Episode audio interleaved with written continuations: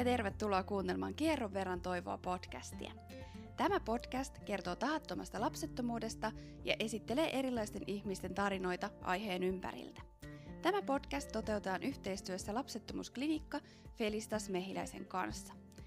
Osassa jaksoissa vierailee heidän alan asiantuntijoita kertomassa tahattomasta lapsettomuudesta ja siihen liittyvistä hoidoista. Felicitas Mehiläisen pitkä kokemus ja yksilöllisesti räätälöidyt hoidot takaavat erinomaisen hoitotuloksen. Onnistuminen onkin Felicitas-tiimille sydämen asia. Jos lapsettomuushoidot ovat sinulle ajankohtaisia tai haluat saada aiheesta lisätietoja, niin pääset helposti alkuun varaamalla ajan ensikäynnille osoitteessa felicitas.mehilainen.fi. Minun nimeni on Jaana Vaholuoto ja tulen toimimaan tämän podcastin juonteena. Podcastissa kerrotut tarinat ovat aina kertoen omia näkemyksiä ja kokemuksia heidän matkaltaan, eivätkä näin ollen sisällä terveydellistä neuvontaa. Käännythän aina terveydenhuollon asiantuntijoiden puoleen oman terveytesi ja mahdollisten hoitojesi tiimoilta. Nyt lämpimästi tervetuloa kuuntelemaan tämän päivän jakso.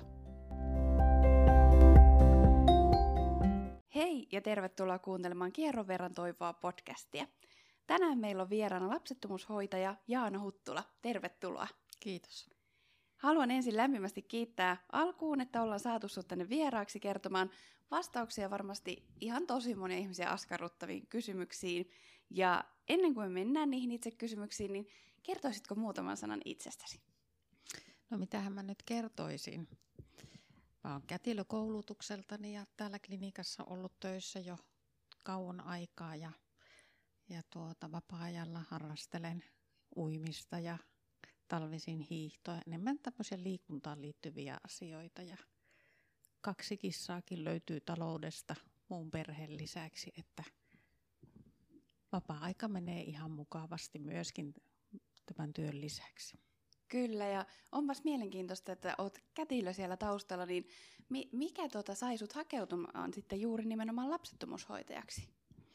No mä ajattelin, että tämä on semmoinen hyvin mielenkiintoinen ala, niin kuin tämä onkin. Että en ole kyllä pettynyt siihen ja on kyllä vastannut niin kuin odotuksia. Että silloin aikoinaan silloiselle ylilääkärille aina vaan muistuttelin, että jos tulee paikka täällä auki, niin muista minut. Ja sitten se paikka tuli ja hän muisti minut ja tänne tulin ensin vaan lyhyeksi aikaa, mutta edelleenkin täällä olen. No ihan huikeeta. Ja olitko sitä ennen tehnyt nimenomaan kätilön töitä? No, semmoista peruskynekologiaa, poliklinikkatyyppistä työskentelyä yksityisellä sektorilla silloinkin. Kyllä. No sitten kiinnostaisi tosi paljon kuulla, että mitä kuuluu lapsettomuushoitajan työn kuvaan, että varmasti tosi monta juttua, mutta miltä esimerkiksi tavallinen työpäivä voisi näyttää? No se on kyllä vaihteleva. Se on todella vaihteleva, että aamulla ajattelee, että on jonkunlainen visio päässä, että miten se päivä menee, ja sitten iltapäivällä ihmettelee, että mitä kaikkia onkaan kerennyt tapahtua. Mutta kyllä siihen kuuluu niinku ihan paljon sitä potilastyötä, että neuvotaan ja ohjataan erilaisissa asioissa. Siinä hoidon kulussa, miten niitä lääkkeitä käytetään, varataan paljon aikoja. Sitten me ollaan mukana eri toimenpiteissä, ihan siellä munasolukeräyksissä, alkion siirroissa, otetaan paljon verikokkeita – ja autetaan lääkäriä kaikissa toimenpiteissä, missä apua tarvitaan. Mutta meillä on sitten paljon myös semmoista näkymätöntä työtä, että käydään sähköpostia lävitse, puhutaan paljon puhelimessa ja sitten vastataan kaikenlaisiin kysymyksiin, mitä päivän aikana tulee. Ja voin uskoa, että niitä tulee, koska itsekin lapsettomuushoitaja läpikäyneenä niitä yllätyksiä tulee ja kierrot ei koskaan mene niin kuin on ajatellut. Ja, ja mm-hmm. sehän on aina sitten se lapsettomuushoitaja oikeastaan, kelle soitetaan, että mitä me nyt tehdään. No näin se on. Ja sitten jos ei pystytä heti siihen suoraan vastaamaan, niin sitten selvitellään asiaa ja ollaan uudestaan yhteydessä. No juuri näin, että, että siinä on niin kyllä monta semmoista tonttia, mikä pitää hallita niin ihan asiakastyöstä ja sitten ATK päätteen parissa ja sitten tehdään ihan tätä käytännönkin, just kun puhuit näistä verikokeista ja muusta, niin, niin kuin, että monta osaamisaluetta. Mm, kyllä. No, vähän tuossa kerroitkin jo, mutta miten lapsettomuushoitajaksi pääsee? Että, että sanoit, että olet ollut kätilönä ja sitten vähän pistänyt jalkaa oven väliin, että muistakaa, muistakaa sinut sitten, jos paikka aukeaa, niin onko muita väyliä vai mitä sanoisit siitä? No se on varmaan se yleisin väylä, että otetaan itse yhteyttä. Toki niitä paikkoja on aika vähän sen niin haussa auki. Että kyllä meillekin paljon tulee kyselyitä, että et mikä on, on tilanne. Hyvä olisi olla ammattikorkeakoulutasoinen koulutus ja sitä kätilön koulutuksesta on hyötyä, mutta se ei ole semmoinen välttämätön, että kyllä muullakin koulutuspohjalla pärjää. Kyllä, että voisiko olla esimerkiksi sairaanhoitaja kyllä, pohjalla. Joo. No, minkälaista sitten on kohdata niin kuin päivittäisessä työssä lapsettomia ihmisiä, että se vaikuttaa tavallaan, kun itse ainakin ajatellen omaa kokemusta, että se on tosi henkilökohtainen asia ja yleensä aika rankka asia, jolle ei kukaan voi luvata sellaista tiettyä päivämäärää, kun sitten sitä lapsettomuutta ei vaikka enää olisi. Ja sinä kohtaat päivittäisessä työssä ihmisiä, jotka mm. sitten kärsii siitä. Niin millaista se on? Kyllä se vaatii rohkeutta. Mä sanoisin, että se on semmoinen oikeastaan aika tärkeäkin ominaisuus hoitajalle, että se on rohkea, että uskaltaa kysyä, että mitä sulle kuuluupi, miten sulla menee. Mutta pitää uskaltaa kuunnella se vastauskin, että mitä, mitä se ihminen sanoo, että se voi kertoa aika ankkojakin asioita joskus. Ja se pitää niin ymmärtää, että ei niihin kaikkiin kysymyksiin aina ole sitä vastausta. Ja sen, sen kun hyväksyy itse, niin sitten on niin paljon helpompi myös olla sen asiakkaan kanssa. Että kyllä siellä on niin monenlaisia toiveita, unelmia, mutta siellä on niitä pettymyksiä ja pelkojakin. Ja tärkeintä on se, että on vaan rohkea siinä tilanteessa ja kuuntelee ja on läsnä.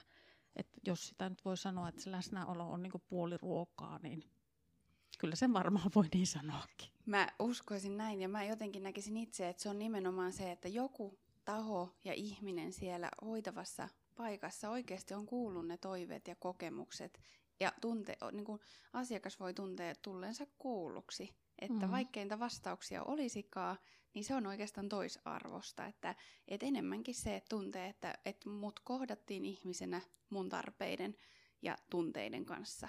Mm, Kyllä, se on, se on hirveän tärkeä asia se, että saapii purkaa niitä omia tunteita joskus, mitä ei ehkä missään muualla pysty purkamaan. Kyllä. Ja se, että, että tulee sellainen olo, että minun asioihin on perehdytty ja minun asiaan niin on mietitty ja mä saan sitä parasta, mitä voi saada. Juuri näin. Ja se on kyllä varmasti ihan tosi tärkeää, kun sanoit siitä rohkeudesta, että uskaltaa kuulla myös nimenomaan sen vastauksen. Mm. Ettei heitäkään ilmoille hyvin opeteltua äh, fraasikysymystä, mutta sitten se itse vastaus voi olla kyllä niin semmoinen rankka, että siihen pitää myös valmistautua olla läsnä sitten sen vastauksen ajan. Kyllä. Ja varmasti vaatii myös aika paljon empatiakykyä ja sitten myös toisaalta ehkä semmoisia pieniä johtamistaitojakin, että saa niitä asiakkaita ohjattua sitten siinä polulla eteenpäin. No kyllä, kyllä se sitäkin hyvin paljon vaatii. Eli ihan multitalentti saa olla töissä. No tota, sitten jos mennään näihin lapsettomuushoitoihin, niin minkälaisia lapsettomuushoitoja on olemassa? No niitähän on hyvin monenlaisia ja ehkä se kaikkein helpoin on se ovulaatioinduktio. Eli kun se kierto on säännöllinen ja, ja tuota, se ovulaatiokin sieltä löytyy, niin sitten vain kotona jatketaan sitä yrittämistä. Siinä voidaan käyttää joskus vähän semmoista tablettimuotoista lääkehoitoa, että saadaan niin vahvistettua sen munarakkulan kasvu ja munasolun kypsymistä siellä ja sitä ovulaatiota. Ja sitten ovulaatioaikaan niin ollaan sitten kotona yhdynnässä – mutta sitten, että jos ne ei tuota tulosta, tai sitten huomataan vaikka semmoista hyvin liemää spermapikkaa, niin sittenhän se seuraava vaihtoehto on se inseminaatio. Ja sekin voidaan tehdä ihan luonnollisen kierto. Eli silloin sen ovulaatioajankohan aikana sinne kohtuonteloon ruiskutetaan ne pestyt siittiöt semmoisella pienellä ohuella katetrilla. Se ei käy kipeää ollenkaan. Se on niin se seuraava helpoin vaihtoehto. Mutta sitten, että jos niitä yrityksiä on, on niin kovin paljon, tai sitten siellä on niin selkeä syy sille, miksi se raskaus ei lähde, niin, niin voidaan tehdä se koreputkihedelmätyshoito, eli IVF. Ja se on ehkä se kaikkein käytetyin hoitomuoto ihan niin ympäri maailmaa, ja sitä voi käyttää ihan kaikissa ongelmissa, kun raskautta toivotaan siinä se alkaa semmoisella hormonipistoksilla, eli itse itseä pistetään aina kotona ja sitten käydään ultraäänissä muutamia kertoja. Ja tuota, kun ne rakkulat, ne follikkelit, missä se munasolu on, niin ne on tarpeeksi isoja, niin sitten tehdään se munasolujen keräys ja sitten tuolla laboratoriossa ne munasolut hedelmöitetään. Ja alkio sitten siirretään kohtuun niin 2-6 päivän päästä siitä munasolujen keräyksestä. Ja niitä alkioita toki toivotaan, että niitä tulee sitten enemmän, että niitä voidaan myöskin pakastaa. Ja sitten, että jos se raskaus ei lähde, tai halutaan vaikka sitten se sisarus, niin voidaan sieltä pakastessa käyttää niitä alkioita, eli puhutaan pakastealkion siirosta. Ja sekin voidaan tehdä ihan luonnollisen kiertoon tai sitten semmoisen hormonaalisen kiertoon. Ja kun se tehdään luonnollisen kiertoon, niin sitten ovulaatiotestillä ajoitetaan sitä ja alkion iän mukaan myöskin sitten sitä alkion siirtoajan kohtaa. Mutta sitten, että jos se tehdään hormonaalisesti, niin sitten ei tarvitse niitä ovulaatiotestiä tehdä. Et sitten vaan päätetään sen kohdun limakalvon paksuuden mukaan se siirtoajankohta. No kun puhut tästä hormonaalisesta ki- kierrosta tai että mihinkä siirretään, ta- kun, ja voidaan vaan päättää se siirto ajankohtaisen limakalvon paksuuden mukaan, niin tapahtuuko tämä sellaisilla niin kuin enemmän sellaisella laastarityyppisellä hoidolla? Se voi olla tablettimuotoinen tai laastarimuotoinen hoito. Kyllä, mm. joo. Ja siinä käydään niin ultraäänessä sen yhden kerran, että nähdään se kohdun limakalvon paksuus. Ja siinä ei ollenkaan tikuteta ovulaatiota, eikö näin? Ei. Kyllä se henkisesti voi helpottaa ainakin, jos omia kokemuksia mietin, niin se ovulaation tikuttaminen välillä on tosi turhauttavaa. Että... Kyllä se on ja sitten aina vähän jännittää, että milloin se tulee ja osuuko nyt viikonlopulle. Että se hormonaalinen kierto antaa ehkä enemmän sitten pelivaraakin sille, siihen, että milloin se alkion siirto voidaan tehdä. Juurikin näin. Ja tuota, kun puhuitkin siitä, että, että jos on esimerkiksi siittiöissä hitautta tai haastetta, niin voidaan tehdä esimerkiksi inseminaatiota, että ei välttämättä aina aloiteta sillä ovulaation induktiolla, niin voiko sen inseminaation tehdä sitten muuten? Niin kuin tehdäänkö se yleensä kaikille, jotka tulee hoitoihin, vai siirrytäänkö joidenkin ihmisten kanssa suoraan siihen IVFään? Kyllä siirrytään myös suoraan siihen IVF, että siihen vaikuttaa ne omat perusterveyden asiat, onko siellä mitään perussairauksia, on, minkälainen on se spermatilanne, kuin, mikä on ikä, kuinka kauan aikaa sitä yritystä jo siellä kotona on, niin kyllä ne kaikki vaikuttaa ja on muitakin, monia muitakin syitä, mitkä siihen vaikuttaa, mutta esimerkiksi nuo, että siirrytäänkin sitten suoraan siihen koeputkihedelmöityshoitoon. Kyllä, ja se on ilmeisesti, jos olen oikein käsittänyt, niin tehokkain hoito kaikista näistä. On. Kyllä. prosentuaalisesti. Kyllä, kyllä. kyllä. Ja se on hyvä tietää, että jos joku kuulija miettii tuolla, että pitääkö se koko polku talsia, niin ei välttämättä, että riippuu tilanteesta. Mm-hmm. Ja semmoista kysyn tähän väliin vielä, kun moni jännittää sitten tätä lapsettomuushoitoihin tuloa nimenomaan sillä ajatuksella, että sinne pitää pistää niitä lääkkeitä. Ja lapsettomuushoitajana niin olet varmasti opettanut aika monta ihmistä pistämään, niin onko sulla jotakin vinkkejä semmoiselle ihmiselle, joka miettii tuolla, että miettii, että se olisi se syy olla tulematta, että jännittää se itsensä pistäminen, niin otko sitä mieltä, että kaikki kuitenkin selviää siitä?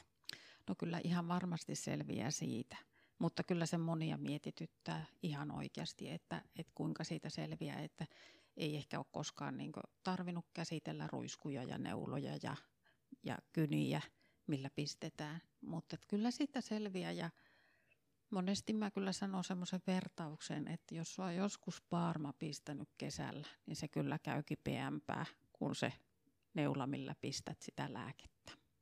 Ja voin allekirjoittaa tämän, että varsinkin niin nämä kynämuotoiset, ja nehän on jo aika piece of cake, ja sitten mä oon itse lohduttautunut sillä, että joillakin lapsillakin, joilla on vaikka sellaisia sairauksia, mihinkä tarvitsee pistää, niin he pistää itse ihan pienestä pitäen, että mm. kyllä minä aikuisena naisena myös kykenen tähän sitten, jos se tarve kerran on. Mm. Ja kyllä sitten kun on sen ensimmäisen pistoksen saanut ja huomaa, että miltä se tuntuu ja miten se sujuu, niin yleensä sen jälkeen ihan hienosti menee kaikki. Kyllä, ja siitä saa aika voittaja olla myös, että selvisinpä tästäkin, että aika kova, kova akka ollaan täällä. Kyllä. No, tota, no sitten jos mennään siihen IVF, eli siihen koeputkihedelmöitykseen, niin miksi sitten valitaan joskus IVF ja miksi sitten IKSI? Miksi on joskus puhutaan pitkästä kaavasta tai lyhyestä kaavasta? Että mitä nämä tarkoittaa ja mitä eroa niillä on? Mm. No se lyhyt kaava on ehkä tällä hetkellä se kaikkein yleisin ja käytetyn kaava, kaava eli tämmöinen antagonistista myöskin puhutaan. Ja siinä ne hormonipistokset, ne alkaa niin sen oman hormonitoiminnan päälle. Mutta sitten siinä pitkässä hoitokaavassa, siinä agonistissa, niin siinä se hormo, oma hormonitoiminta, se ensin pysäytetään semmoisilla nenäsumutteilla tai semmoisilla pistoksilla. Ja siinä voi niin ajatella, että se oma elimistö menee semmoiseen vaihevuositilaan ennen kuin sitten aloitetaan ne hormonipistokset. Ja sitten, että kumpi siinä niin valitaan, niin siihen vaikuttaa monet seikat, että siinä voi olla se aikaisempien hoitojen onnistuminen, että jos on kokeiltu sitä lyhyttä ja se ei olekaan tuottanut sitä tulosta, ei kenties ole saatu niitä munasoluja niin paljon kuin toivottiin tai, tai jotakin muuta on mennyt siinä, niin sitten kokeillaan sitä pitkää. Mutta se munasarjatilanne ja ikä ja kierron säännöllisyys myöskin vaikuttaa siihen, että kumpi sieltä sitten lopulta valitaan. Kyllä. Hmm. Mutta sitten kysyit siitä, että hedelmöityksestä, niin siinä IVFssä, eli siinä maljahedelmöityksessä, niin kun ne munasolut on kerätty, niin ne on semmoisella maljalla ravintonesteessä, niin sinne tavallaan niin inseminoidaan ne siittiöt, eli ne laitetaan sinne munasolujen ympärille ja sitten luonto hoitaa sen hedelmöityksen siitä eteenpäin. Mutta sitten se iksi eli mikrohedelmöitys, niin siinä otetaan se yksi munasolu, sitä vähän käsitellään, että nähdään, että se on kypsä. Ja sitten sinne munasolun sisälle viedään yksi siittiö semmoisella hyvin pienellä neulalla. Ja sitten se, että miksikä niin valitaan sitten se maljahedelmöitys tai se mikrohedelmöitys, niin siihen sitten vaikuttaa yleensä se siemennesteen laatu. Että siellä on tarpeeksi niitä siittiöitä ja että ne liikkuu hyvin. Joskushan voi olla sellainenkin tilanne, että ei siellä siemennesteessä ole yhtään siittiöitä, mutta niitä voi kuitenkin löytyä sitten sieltä suoraan kiveksestä – Eli otetaan semmoisella pienellä neulalla sieltä sitä siemenneste kudosta ja sieltä etsitään niitä siittiöitä ja sitten samalla lailla sillä mikrohedelmöityksellä pystytään hedelmöittämään ne munasolut. Ja myöskin sitten, jos on pakastetut munasolut, niin käytetään sitä mikrohedelmöitystä. Aivan, eli siinä tapauksessa aina, jos on pakasteesta otetut munasolut, niin mm. tulee tämä iksi kyseeseen. Ah, mielenkiintoinen, Uus, aivan uusi tieto. No tota, usein niin ihmisiä, jos ajatellaan mikä muu jännittää, jos mä nyt ainakin omasta kokemuksesta puhun, niin se pistäminen oli se mm-hmm. ensi alkuun. Ja sitten kun alettiin puhua sanalla koeputkihedelmöitys, niin sen verran olin lukenut, että tiesin, että se tarkoittaa myös punktio. Mm-hmm. Että niitä ei tulla saamaan niitä munasoluja ulos naisesta ilman sitä punktioa, ja se oli semmoinen tosi jännittävä vaihe.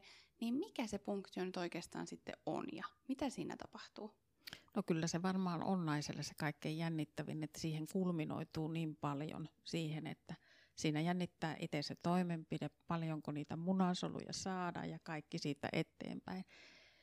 Mutta siinä kun ne munarakkulat, eli ne follikkelit, kun ne on niinku semmoisia sopivan kokoisia, tai ajatellaan, että siellä on niinku kypsä munasolu sisällä, niin sitten päätetään se keräyspäivä ja siinä semmoinen niin sanottu semmoinen irrotuspistos pistetään semmoinen – 35-36 tuntia ennen, eli semmoinen viimeinen pistos siinä, että saadaan se munasolu sieltä rakkulan seinämästä irtoamaan sinne munarakkulan esteeseen. Ja, että kun on se munasolujen keräyspäivä, niin siinä aluksi otetaan sitten esilääkkeitä, ihan semmoisia tavallisia, mitä käsikaupastakin saapii, niin kipulääkkeitä, parasetamolia ja ibuprofeiinia esimerkiksi. Ja sitten joskus käytetään, tai meillä aika useastikin käytetään myöskin sitten diazepaamia siinä myöskin esilääkkeenä.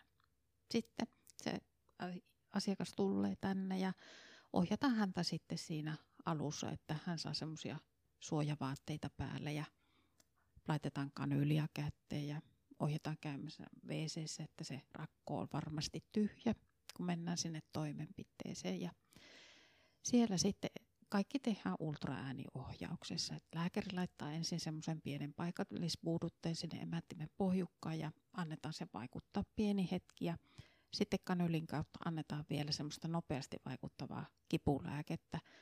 Ja monet sanoo, että se humahtaa vähän niin kuin päähän tai tulee semmoinen lämmön tunne. Sitten kun lääkkeet vaikuttaa, niin sitten lähdetään keräämään vasta niitä munasoluja ja semmoisella neulalla mennään siltä sinne munasarjaan ja sitten se neula on yhdistetty semmoiseen imulaatteeseen, että se rakkulaneste saadaan sieltä munarakkulasta pois. Ja tuota, se rakkulaneste annetaan sitten sinne laboratorion puolelle ja siellä sitten alkaa mikroskoopin avulla etsimään sitä munasolua sieltä. Ja kun se löytyy, niin se laitetaan semmoisen ravintoliuokseen sinne lämpökaappiin odottamaan sitä hedelmöittämistä. Ja siinä samana päivänä se puoliso sitten antaa sen siemennesten näytteen klinikalla. Ja ne siittiöt taas pestään ja ne saa kanssa olla siellä lämpökaapissa odottamassa sitä hedelmöittämistä, että ne yleensä hedelmöitetään siinä tunnin parin päästä siitä, kun se munasolujen kerraus on tehty. Ja samalla laillahan se tehdään, jos olisi vaikka munasolun luovuttaja sitten, ja sitten nekin saatettaisiin hedelmöittää sillä pariskunnan omilla siittiöllä. Tai sitten semmoinenkin on mahdollista, että kerätään ne munasolut, mutta ne hedelmöitetäänkin sitten luovuttajan siittiöillä. Aivan. Niin tästähän voi olla vaikka kuinka monta eri tapaa riippuen pariskunnasta ja Kyllä. tilanteesta. Mahdollisuuksia on moni.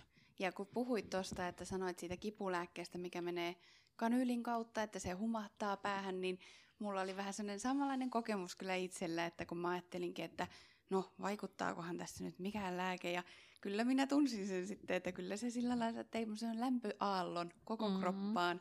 Se on aika voimakas. Kyllä, ja se antoi semmoisen hyvän sentilan kyllä siihen mm-hmm. itse toimenpiteeseen sitten. Ja se on tosiaan nimenomaan täynnä tunteita se toimenpide, kun voin ainakin allekirjoittaa kaiken tuon, mitä sanoit, että jännittää se itse tapahtuma, niin kuin mitä fyysisesti tapahtuu, mutta ei yhtään pienempi jännitys ole kyllä se, että kun jännittää, että mitä se tulos sitten on, että saadaanko niitä munasoluja, onko ne kypsiä ja, ja näin, että kyllä siinä on monta, tu- monta tunnetta samaan aikaan. Kyllä, kun yhdestä vaiheesta päässään eteenpäin, niin seuraava on jo siinä edessä sitten, että askel askeleelta mennään. Kyllä, että muistan tunteen, kun saatiin punktio tehtyä ja oli hetken sellainen voiton riemu ja sitten tulikin yhtäkkiä, että no, miten se tulos nyt sitten, että sitä jännitetään sitten seuraavaksi. Mm-hmm. Mutta tota, no, mitä eri tutkimuksia ja hoitoja miehelle sitten on tarjolla ja milloin sitten valitaan niistä niin kuin mikäkin? No kyllä se yleisin on se siemennesten analyysi, eli siinä katsotaan sitä siittiöiden määrää ja miten ne liikkuu siellä spermassa. Ja sitten katsotaan niitä, niiden ulkonäköä ja sitten vaikka sitä, että löytyykö sieltä siemennesteestä vaikkapa vasta-aineita, jotka saattaisi vaikuttaa siihen. Mioksustestiäkin käytetään. Se on semmoinen aika uusi, sitä on jonkun verran aikaa käytetty näissä meidän klinikoissa. Ja sillä voidaan sitten mitata semmoista oksidatiivista stressiä siinä siemennesteessä. Eli semmoista, katsotaan semmoista hapetustressiä. Ja siinä nyt ajatuksena on, että se olisi niin semmoinen, ehkä semmoinen syy semmoisille DNA-vaurioille siellä siittiössä.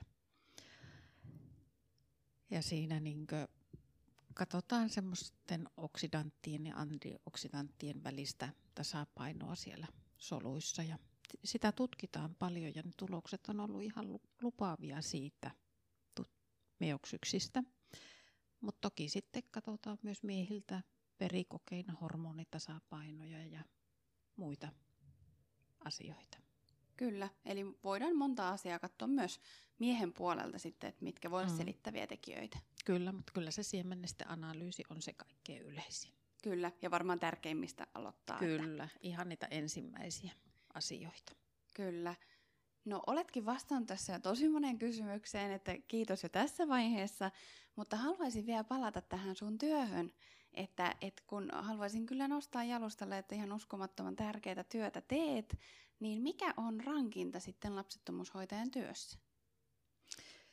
Kyllä se on se suuri suru ja pettymys, kun sitä lasta ei tule, vaikka kuinka yrittäisi ja kuinka toivoisi sitä ja kaikkensa tekisi sen eteen, että se on se kaikkein vaikein asia ja siinä sitten tukeminen. Kyllä, uskon tämän ja varmasti niistäkin pariskunnista tai naisista, jotka paljon käy esimerkiksi yksinkin, niin tulee tut- tuttuja sitten niiden hoitojen mm. tiimellyksessä. Kyllä. No vastapainoksi tälle, niin mikä on parasta? No kyllä ne on ne soitot ja ilmoitukset, että raskaustesti on positiivinen ja sitten ne iloiset kasvot, jotka tulee sieltä, kun ensimmäisessä ultraäänessä on käyty. Voin uskoa tämän, että kyllä se palkitsee varmaan monet vaikeatkin hetket sitten, että jes, että meidän duunilla onnistuttiin tähän. Mm. Ihan huikeeta. No, mitä haluaisit sanoa sellaiselle henkilölle, joka kärsii lapsettomuudesta tällä hetkellä ja ehkä voi kuulijana olla sellaisiakin paljon, jotka ei ole vielä uskaltanut hakeutua hoitoihin tai ei ole uskaltanut sitä edes itsellensä myöntää, niin mitä haluaisit sanoa heille tai sitten heille, jotka käy jo hoidoissa? Hmm. Kun tässä elämässä ei tarvitse kaikesta selvitä yksin tai kahdestaan. Että sitä apua saa ja sitä kyllä annetaan, kun sitä uskaltaisi pyytää. Ja luottaisi siihen, että kyllä se maa siellä jalkojen alla kantaa, vaikka joskus tuntuu siltä, että perustukset vähän järkkyy. Ehkä niin kuin viisaimmat sanat, mitä olen koskaan kuullut, että näin se kyllä on. Hei, lämmin kiitos sun ajasta tulla vastaamaan näihin kysymyksiin ja uskon, että tästä on paljon hyötyä kaikille niille kuulijoille, jotka tuolla miettii tällä hetkellä, että pitäisikö hakeutua lapsettomuushoitoihin tai sitten painii keskellä lapsettomuushoitojen kanssa, että kiitos ihan hurjan paljon. Kiitos sinulle. Kiitos paljon ajastasi, kun kuuntelit tämän päivän jakson. Jos pidit kuulemastasi, niin jaathan sitä muillekin ja samalla yhdessä lisätään tietoisuutta tahattomasta lapsettomuudesta. Voit tulla seuraamaan meitä myös Instagramissa. Minun oman tarinani tahattomasta lapsettomuudesta löydät blogista osoitteesta www.kierroverantoivoa.fi. Tämä jakso toteutettiin yhteistyössä lapsettomuusklinikka Felistas Mehiläisen kanssa. Heidän nettisivuiltaan löydät paljon aiheeseen liittyvää hyvää tietoa ja ajankohtaisia videoita. Löydät sivut osoitteesta felistas.mehilainen.fi. Kiitos paljon ajastasi, kun kuuntelit tämän podcastin.